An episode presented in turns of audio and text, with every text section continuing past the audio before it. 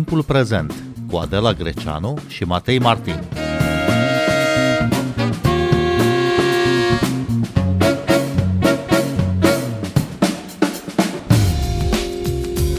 De unde vine suspiciunea? Este o formă de spirit critic sau doar o neîncredere exagerată și fără temei?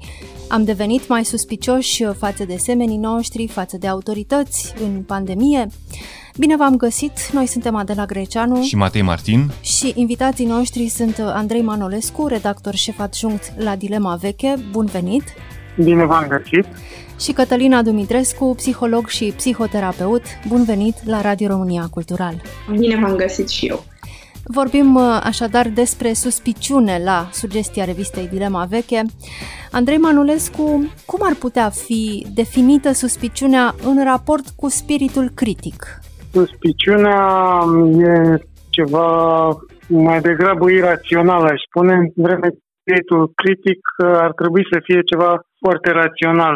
Suspiciunea e probabil greu de controlat uh, pentru unii oameni, în vreme ce spiritul critic e ceva care are de-a face cu logica, cu rațiunea, cu lucruri mai controlabile, să spun așa, și în vreme ce spiritul critic poate fi necesar, util în anumite situații și, bineînțeles, și suspiciunea, așa ca intuiție, poate fi ceva util. Probabil că ea vine din spre istoria speciei noastre, dar uh, când ajunge să fie exagerată și neîntemeiată, poate provoca dezavantaje, pagube, probleme. Și care a fost intenția în dosarul din Dilema Veche? O descriere a fenomenului sau o modalitate de a denunța suspiciunea inutilă și absurdă? Am ajuns la concluzia că nu noi, ci sociologii care fac sondaje de opinie, că în România suspiciunea este mult mai pronunțată decât uh, în multe alte țări. Mai concret, suntem uh, pe antepenultimul loc în Europa, mai suspicioși ca noi. În urma acestor sondaje, bineînțeles, dacă avem încredere în ele, că dacă am fi suspicioși, poate ne-am spune că nici sondajele nu sunt uh, corecte, dar uh, astea sunt, astea le avem uh, și ele spun că numai Bosnia-Herzegovina și Albania au populații mai suspicioase, adică la întrebări de genul se poate avea încredere în majoritatea oamenilor sau e mai prudent să nu ai încredere în oameni. În România peste 80, chiar peste 85% răspund că e mai bine să nu ai încredere, mai bine să fii prudent. La polul opus stau țările nordice. Și bineînțeles ne-am pus întrebarea și cu această suspiciune mai mare. Nu știu dacă am reușit să aflăm un răspuns, dar am întors chestiunea cât am putut așa pe toate părțile în dosarul dilemei vechi. Și cum s-ar explica faptul că românii sunt atât de suspicioși, atât de neîncrezători față de semenilor? Multe lucruri vin din istorie, din istoria mai mult sau mai puțin recentă. Curios este însă că există țări în care sunt mulți păcălitori, să le spunem așa, și mulți oameni în care n-ar trebui să ai încredere, sunt și țări în jurul nostru, cu mentalități similare, în ale șmecheriei, păcălelii, crocheriei și asta îi spune că poate duce la suspiciune că din cauza experiențelor multe pe care oamenii le-au avut cu asemenea indivizi, au devenit mai suspicioși. Ei bine, în țările din jur, lucrurile nu stau chiar atât de rău ca la noi, din punctul ăsta de vedere. Deci e greu să amestecă aici experiențele trăite în vremea comunismului și a perioadei imediat ulterioare în care lumea trebuia să fie prudentă sau și-au seama că un grad de prudență față de semeni este potrivit și scapă de unele necazuri posibile. S-a combinat această problemă legată de experiență cu spirit uh, orgolios, uh, jucăuș, uh, balcanic, latin, care spune că nu e bine să te lași păcălit, adică ești tu mai fraier, mai bine să fii bănuitor, mai bine să fii cinic decât să fii naiv și să cazi de prost, cum se spune pe românește. Deci s-ar putea ca amestecul acesta să fi dat uh, un grad mai mare de, de suspiciune în această zonă a lumii. Cu toții avem uh, suspiciuni, uh, e firesc poate, dar când devine suspiciunea semnul unei suferințe, Cătălina Dumitrescu? În momentul în care ne incapacitează viața noastră de zi cu zi, în momentul în care pornim în orice relație, oricât de nesemnificativ ar fi în viața noastră relația respectivă, de la ideea că acel om ne va răni. În momentul în care există percepția că suntem amenințați, trăim cel mai des cu această percepție că există o amenințare imediată, un pericol imediat în mediul nostru, care ne va face rău. Și atunci, practic, noi uh, mobilizăm toate resursele corpului ca să funcționăm uh, în apărare pentru a ne apăra de acest pericol uh, pe care noi îl imaginăm, îl simțim că ar urma să se întâmple.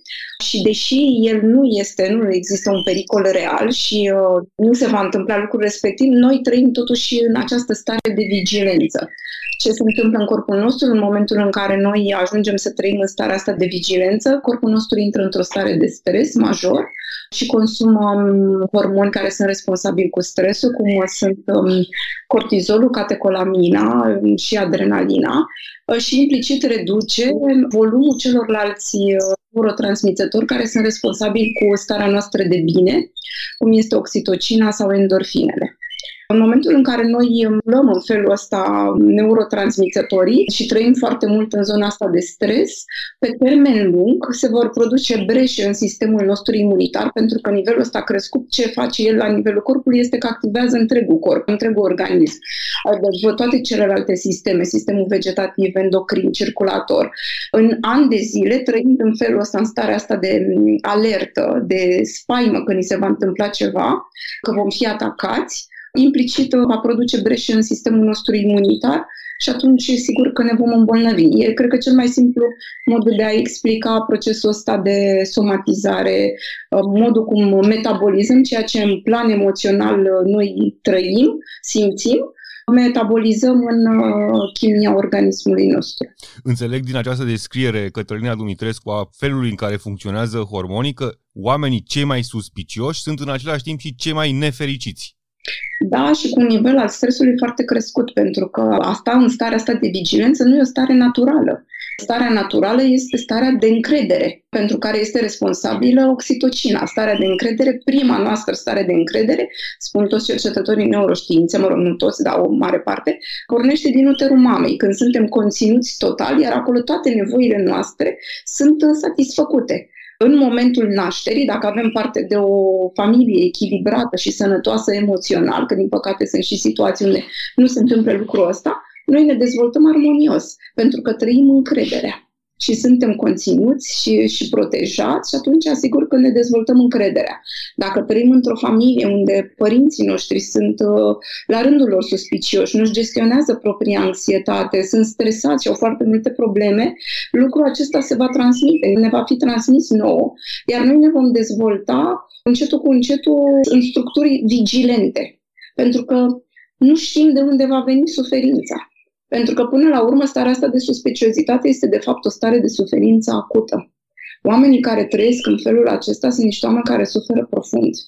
Sigur că, în forma ei avansată, devine o agresiune la adresa celorlalți. Și forma aici mai severă poate să se transforme în tulburarea de tip paranoid, care este o tulburare, în general, când există episodul de compensator al tulburării paranoide, se necesită internarea pentru că își poate face rău, dar și poate să facă rău celorlalți, inclusiv să ia viața al cuiva. Dacă ar fi să mergeți mai departe pe o analiză de psihologia popoarelor sau de sociopsihologie, cum se explică faptul că românii sunt uh, printre popoarele sau printre națiunile cele mai neîncrezătoare în celălalt, în aproape? Nu sunt sociolog, dar așa să emit o opinie din ceea ce am citit pot cât de cât.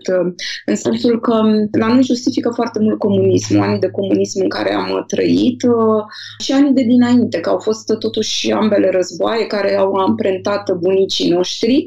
Transgenerațional noi preluăm matricea asta neuronală a familiei noastre. Bunicii noștri care au predat părinților noștri și la rândul lor părinții care ne-au predat nouă. Gândiți-vă a trăi anii de război care au însemnat atât o asemenea amenințare și doar supraviețuire, comunismul la fel. Deci nu, nu, nu te împușcau pe stradă, deși cred că au fost și cazuri de genul ăsta, dar nu a fost atât de expresivă violența, pe când violența asta psihologică domina societatea, starea de teroare, că nu știai de unde, cine te va vinde. Și atunci a limitat, eu, cel puțin în familie, eu în familia mea primeam mesajul acesta să nu avem prea multe vizite și nu vorbim ceea ce se vorbește în casă. Și mm, ulterior, crescând, am înțeles că, de fapt, toți prietenii și toți cunoscuții mei primeau mesajul ăsta, încetul cu încetul. Și atunci e firesc, pentru că repercursiunile erau uriașe, de la pierderea locului de muncă, a libertății, inclusiv a vieții. Asculți timpul prezent! Timpul prezent e un talk show zilnic despre politică, societate și cultură difuzat la Radio România Cultural. Ne puteți asculta pe Apple Podcasts, Google Podcasts, Castbox, Spotify și altele. De fapt, de unde vine această suspiciune extremă față de toți și de toate? De ce unii oameni sunt din start neîncrezători și suspicioși, Cătălina Dumitrescu? Cei care ajung în starea asta așa de suspiciune și pornesc din start, acolo cred că vorbim de niște traume emoționale în, în familia de origine, acolo unde, unde ne-am format. Exact cum spuneam uh, puțin mai devreme, dacă avem parte de o familie în care membrii familiei sunt stresați, sunt neînțelegeri, sunt nemulțumiri și destul de multă suferință um, emoțională, lucrul acesta se va vedea în, în disponibilitatea față de copil. Un copil, după cum știm, ce îl definește este curiozitatea de a descoperi lumea. Ca părinte trebuie să ai această disponibilitate și răbdare de a-i răspunde. Ori, iarăși, acest trebuie e idealul. Suntem părinți și oameni cu toții, toți facem greșeli, nu există părinte perfect și uneori nu vei avea disponibilitatea, că e firesc, vis după o zi de muncă încărcat, de la muncă cu diferite lucruri pe care le-ai avut de rezolvat, te mai oprești în să mai faci niște cumpărături, te gândești ce să gătești, ce să prepari, cum să strângi în casă, cum să organizezi nu știu ce alte lucruri. Și atunci, practic, resursele tale emoționale pe ziua respectivă s-au epuizat. Și vine copilul. Era mai de mult o reclamă, un băiețel și bunicul, ce e asta, un fluture, ce e asta, un fluture, ce e asta, un fluture, de trei ori te întreabă, sau mă rog, de zece ori. Pentru că, de fapt, copilul comunică, știi, mie mi-a fost dor de tine toată ziua, mi-ai lipsit. Și atunci am nevoie acum să mă securizez și să simt că exist pentru tine. Iar dacă tu nu ai această disponibilitate undeva firesc, că resursele, exact cum spuneam, sunt epuizate, s-ar putea să ridici tonul și să-i spui un flutureț, ți-am zis de 10 ori, lasă-mă în pace, am de rezolvat altceva. Uite, trebuie să gătesc, să fac masă, haide, te rog frumos, fi înțelegător, nu te purta așa. Adică nu fi copil, cam ceva de genul ăsta îi cerem copilului. Și atunci, practic, copilul, respins în felul acesta, dezvoltă. Sigur că asta e o traumă minoră. Știți, sunt traume majore. În momentul în care se poate întâmpla, sunt părinți care, din păcate, să pierd atât de mult control încât îi pedepsesc mult mai violent pe copii. Iar lucrurile astea pentru un copil, când tu te dezvolți, le înmagazinezi ca o umilință, o trădare, o nedreptate, că n-am făcut nimic să te deranjezi, de ce te porți așa cu mine și în loc să se simtă apărat, știți cum e, se simte expus, ba poate e și ridiculizat și uneori sarcasmul, din păcate, iarăși este unul dintre factorii, noi râdem, noi se întâmplă ceva, râdem.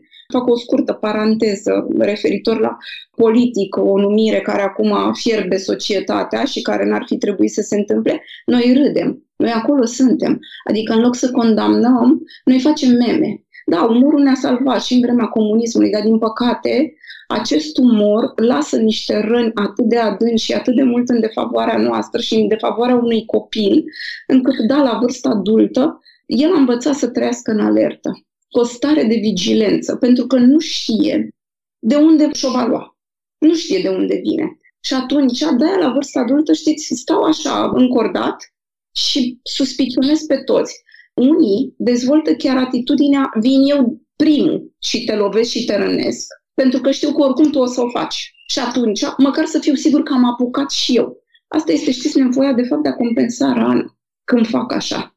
Rana aia emoțională care există în matricea traumatică a memoriei noastre. Andrei Manolescu, am văzut uh, în ultimul an, odată cu pandemia și cu restricțiile, o amplificare a acestui fenomen de neîncredere, mai ales de neîncredere în autorități. Oamenii suspectează că virusul nu există, unii dintre ei, nu toți evident. Uh, oamenii uh, suspectează guvernul că nu a luat măsuri suficiente sau din potrivă că a luat măsuri aberante și severe.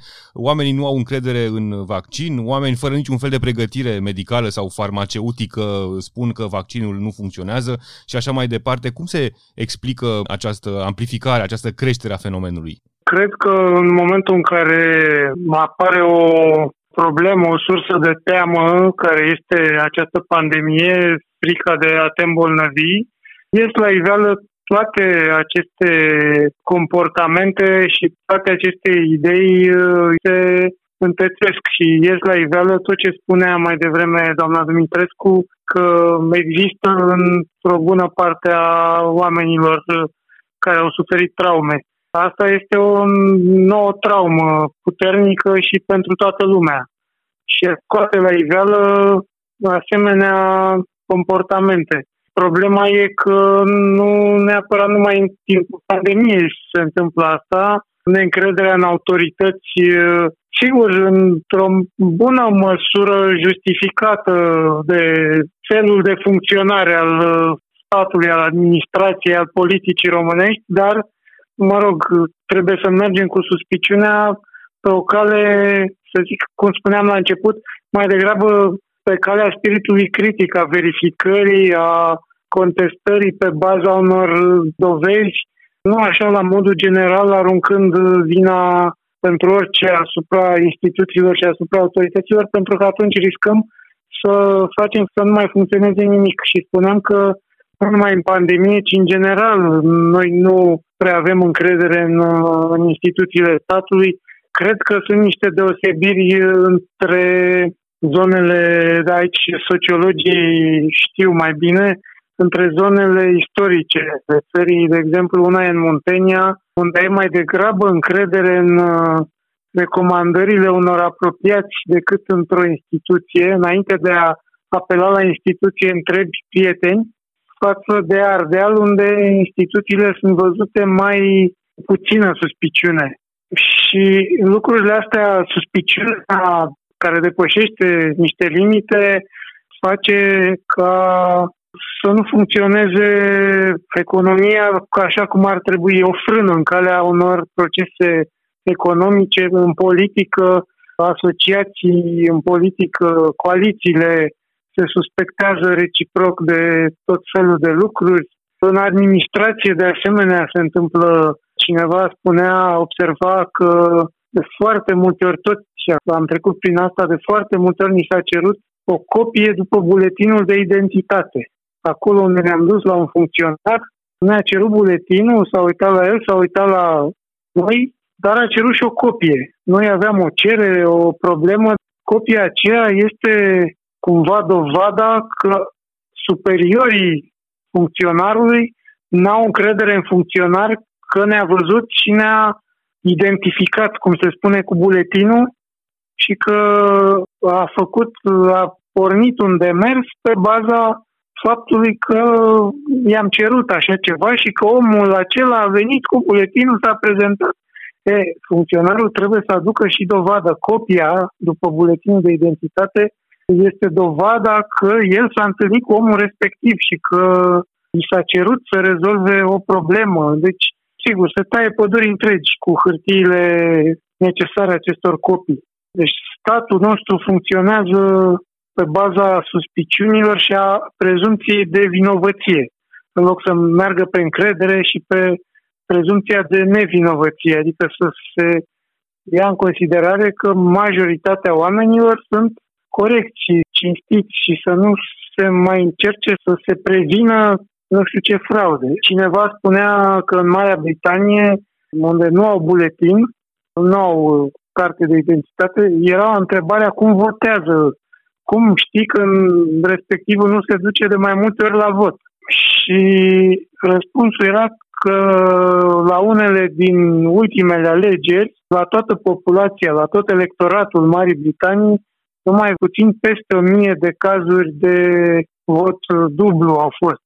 sau de încercări de asemenea fraude. Și și-au dat seama că procentul este atât de mic încât nu rentează să schimbe, să-și schimbe viața, să încerce să, să introducă cine știe ce măsuri, ce cărți de identitate, ce protocoale de recunoaștere și așa mai departe. Deci la noi uh, n-ar fi posibil, probabil și din cauza noastră, dar și din cauza celor care nu vor să aibă încredere în noi.